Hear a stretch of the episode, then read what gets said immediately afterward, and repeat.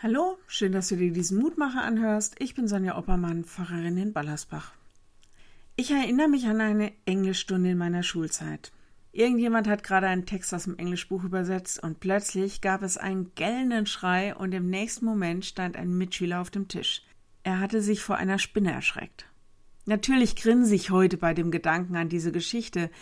Okay, wer vielleicht selbst Angst vor Spinnen hat, der mag sich gut in diesen Schüler einfühlen können, aber mal ehrlich, so ganz verstehen können wir es nicht. Und doch können wir gut nachvollziehen, was Angst heißt. Das mag ja bei uns allen völlig unterschiedlich sein. Der eine hat Angst vor dem, was die Zukunft bringt, die andere Angst, sich mit einem Virus zu infizieren, Arbeitslosigkeit, Einsamkeit. Es gibt wahrscheinlich Milliarden von Ängsten und bei vielen frisst sich die Angst tief in die Seele. Angststörungen können entstehen. Unterschätzt das nicht, bei wem das so ist. Bitte hol dir Hilfe. Lass nicht die Ängste dein Leben bestimmen. Es ist nun mal so, es gibt sowas wie Angst in der Welt, weil wir nur Menschen sind. Wir sind verletzlich, oft genug hilflos und ohnmächtig und wir alle wissen doch, wie schnell von heute auf morgen alles anders sein kann.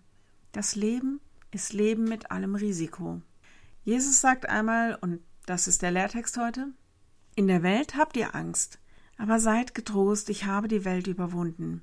Johannes 16, 33. Ja, die Angst ist in der Welt, aber Jesus auch.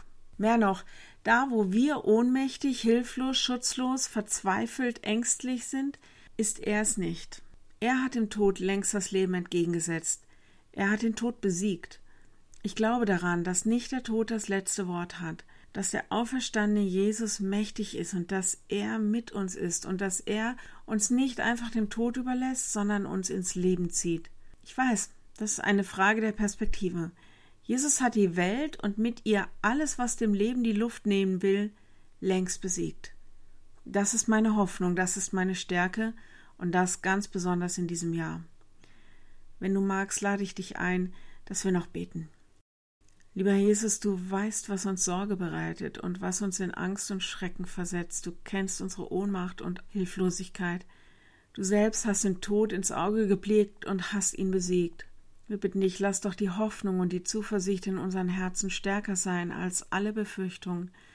Lass uns dem Leben trauen und deiner Stärke und deinen Plan.